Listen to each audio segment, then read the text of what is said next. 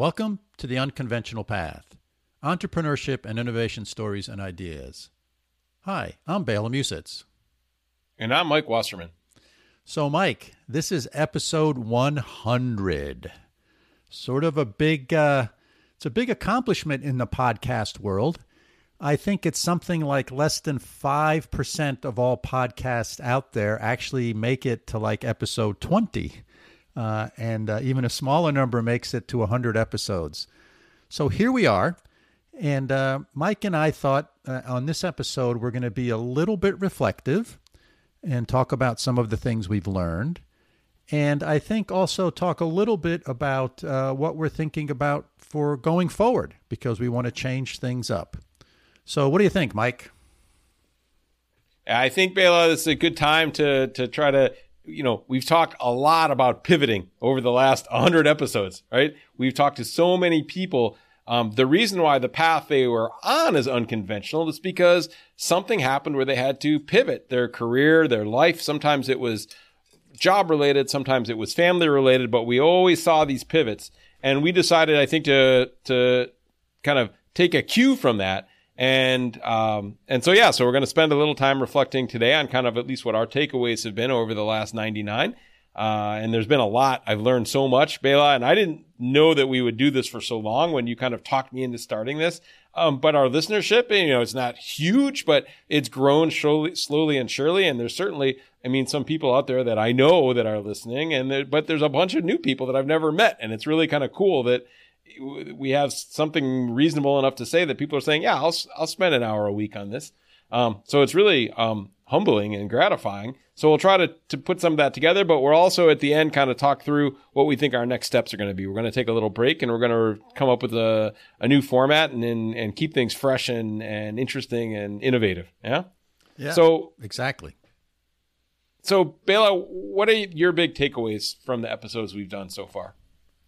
So, to me, one of the amazing things was that this podcast has given us the opportunity to have conversations with really, really interesting and innovative people. Uh, to me, that was it, it, it, goes back, I guess, to that curiosity, right? I mean, every time I, I talk to somebody, it would be like, wow, man, look at what you've done. Or like, how did you come up with that idea? Or, you know what what was driving you to do that?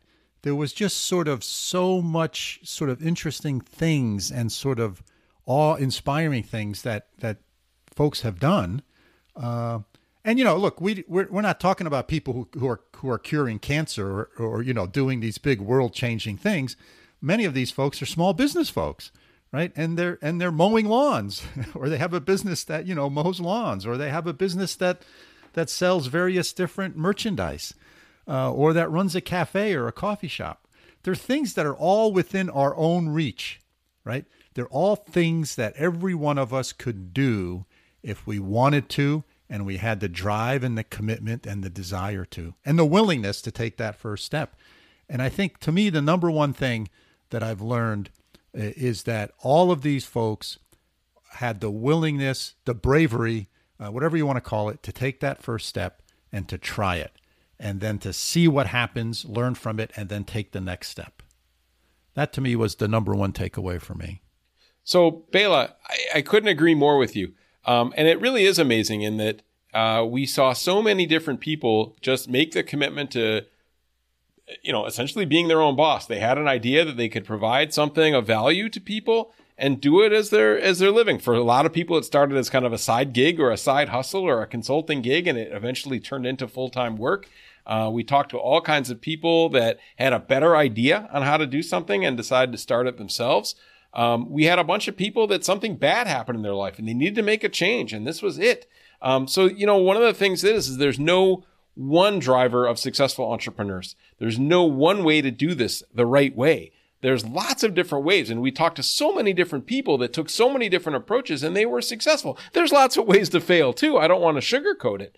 Um, but you know, to me, it's like if your idea is good and you validate that, you surround yourself with smart and good people that give you good guidance and good advice, um, and you're willing to work really hard at it, that there's a high probability of success. A lot of the failures um, that I see is that they people just think that it's again, like I tell people, you're your own best customer and you're not. It's you have to make sure that other people want to buy what you're selling.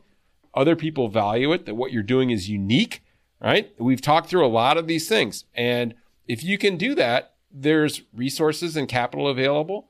There's people that will help you and support you either for free, like with mentors, or like we've always said, get a good accountant and get a good lawyer, right? Um, and it's doable. And I think that's the amazing thing that we saw is all these people that thought they could do it and they did it. And most of them failed the first time or two, right? This is true. Um, and, and built it up again. But, but yeah, it's an, it's an incredibly powerful statement to be able to say, I own my own business. Right. I think that people take a lot of pride in that and it's pretty scary, but just amazing. And just, yeah, I think just the diversity of ways to do it has been really remarkable. Yeah. I agree. Other thoughts that you have? I, I think the other big key takeaway is this notion. Uh, you know, we saw we we talked to very few truly solo acts, people who were working only by themselves, with with no other sort of uh, people that were part of their business or part of their endeavor.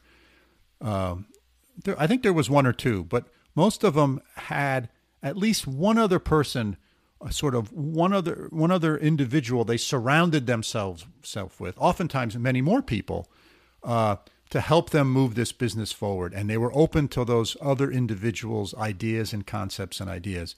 So i think the other key takeaway is this notion of building that team however big or small it may be but being very careful about building that team and and and surrounding yourself with individuals who think differently than you do and being open to that because they bring that to the table right? If you have if you surround yourself with individuals who think exactly like you do then people are not bringing a lot of value uh, to the to the conference room table when you have those meetings and conversations.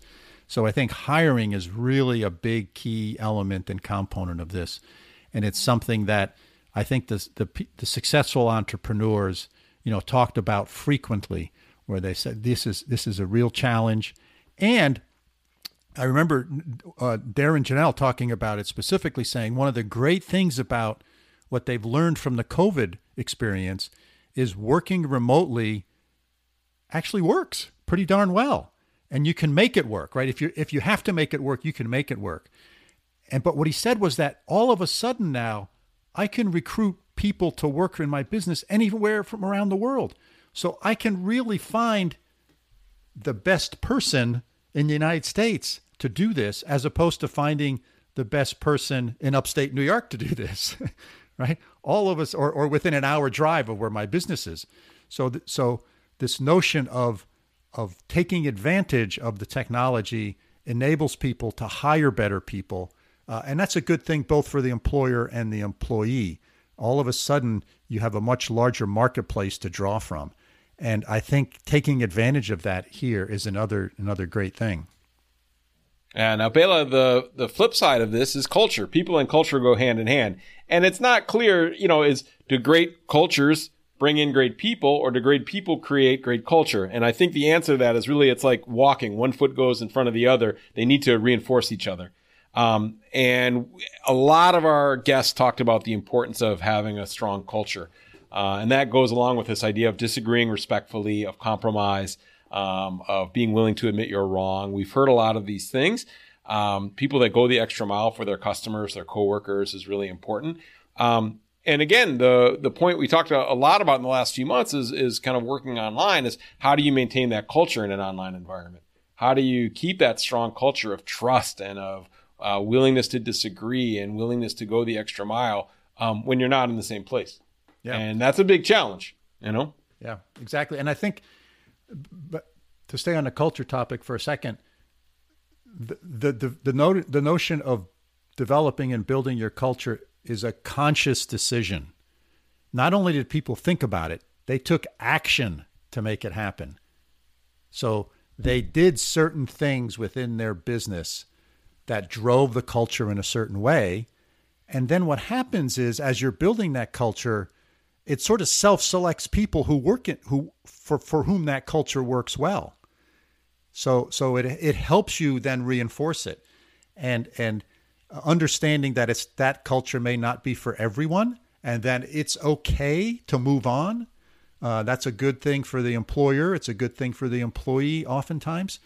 So I think that this notion of culture, so it's not just thinking about it; it's actually taking action to drive it and ensure that it's the culture you want, and and making a conscious decision about the type of culture you want to have, and then and then putting together action plans and activities and and policies that reinforce that culture because it won't happen by itself. A culture yep. will happen got- by itself. You will end up with a culture. so the question right. we is, heard lots of ex- yeah. Yeah, we heard lots of examples of you have to go out of your way to check in with your employees to make sure they're okay, to make sure you're providing them with the resources that they need to be successful um, to make sure that you're reinforcing the messages that uh, I mean you you have to care about them a and b you have to make sure they know you care about them um, and that all these things are so and you have to keep doing that again and again and again and it's really a challenge uh, to make the time um, to not be always paying attention to your customers but being attention paying attention to your employees because they're ultimately the ones that are dealing with the customers on a day-to-day basis so it really is an amazing challenge that that that and and something we saw in lots of different ways. Great leaders that um, that did good things with their employees uh, through lots of hard work. It's not easy. Yeah, for sure. What other are there any other takeaways we want to kick around here today, Mike? I mean, maybe the last thing um, to talk about is this idea of flexibility and responsiveness, because it's something that we heard a lot of too. That um, and we started talking about that with the pivot, right? It might be a, a nice way to close. Is knowing, listening enough, not being in love with your own ideas enough that there might be a better way to do things, listening to your employees, listening to your customers, and not being afraid to take some risks, even in a successful business, that you continue to innovate and grow. You continue to do experiments. Uh, you know, we talked about with some people that bought new businesses or made investments in other companies. Uh, we talked about company people that hired people that had expertise in way, way different areas to bring them in uh, to their company, to hired consultants or gig workers, even to bring in some new ideas. Uh, so you really have to be open, I think, to new ideas and open to evolving your business. Uh, otherwise, you're going to get your lunch eaten by somebody else who's going to think of that better way. So once an always entre- once an entrepreneur, always an entrepreneur, right? Once an innovator, always an innovator. You always have to have the next idea kind of percolating. Um, and sometimes it's within the same business. Uh, we talked early on to people who pivoted from right? Coffee shops to co-working spaces, for example, right? There's all kinds of ways that that you can do this. So I think that's a, uh, one of the most important takeaways for me is this idea of flexibility and responsiveness to the world around you. Yeah, I agree. And talking about pivots, I think that's a nice entree into the next thing we want to talk about, and that is this podcast. Uh, so episode 100 is a big milestone for us, and um, we've been thinking about uh, pivoting this podcast uh, changing it up some way. Uh, we're not quite sure what that's going to embody yet. Mike and I are kicking some various ideas around, and we don't want to get out ahead of ourselves and talk about those in any specific way. Um, but we're going to try something new. And uh, I think what we do know is it's most likely going to be a little shorter. It's not going to be the typical 45 to 60 minute podcast. It'll probably be more in the somewhere between 10 to 20 minute uh, version. Uh, we also think that it'll probably be in the same general topical area, right, which is business and entrepreneurship. We're, we're not going to start a podcast about roasting coffee beans, I don't think, uh, or making beer, although maybe, Mike, you would like that. Both. Yeah, both are hobbies. Yeah. Uh, and I think it's probably going to be, uh, you know, topics that uh, Mike and I are sort of curious about and interested in, which uh, which which is a, a, broad range of things, and uh, so that's sort of what we're thinking about. What else do you want to add to that, Mike? Yeah, I think stay tuned. I think we'll take a couple of months to develop and test out some ideas and validate them.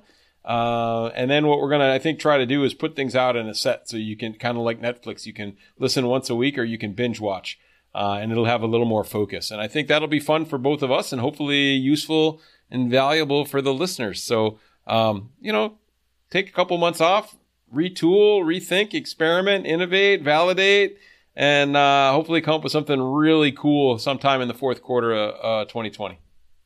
Yeah, so that's sort of the extent of our plan. Um, we really like to thank all of our listeners uh, for the 100 episodes that we have done and uh, the folks that have listened and given us feedback and comments. It's been very, very rewarding. Uh, and we hope that you'll stand by and tune in again. Uh, if you have subscribed to the podcast, uh, when the new episodes uh, start being released, they will pop up in your feed. So that's another great reason to subscribe if you haven't already. Uh, we really appreciate uh, all of you and uh, all the listening that you've done. And this certainly has been lots and lots of fun. And we've really enjoyed it. And um, uh, what would you like to add to that, Mike? Well, just you know, we're as I think anybody that knows us knows that we're always open to ideas and we're open to uh, to some some if there's some uh, some of our listeners have some ideas on formats that might work really well or some topics they want us to cover. Uh, they can for sure email us and give us that those ideas. We'll be happy to share and give them credit for it too. Our email address is bela.and.mike at gmail.com. Uh, as always, we love to hear from you. We read each and every email and answer them as well.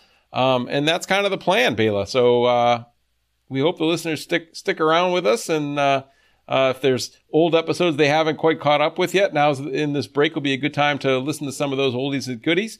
Uh, and we look forward to something brand sparkling new that's cool and exciting. Yeah, I agree, Mike. Well said.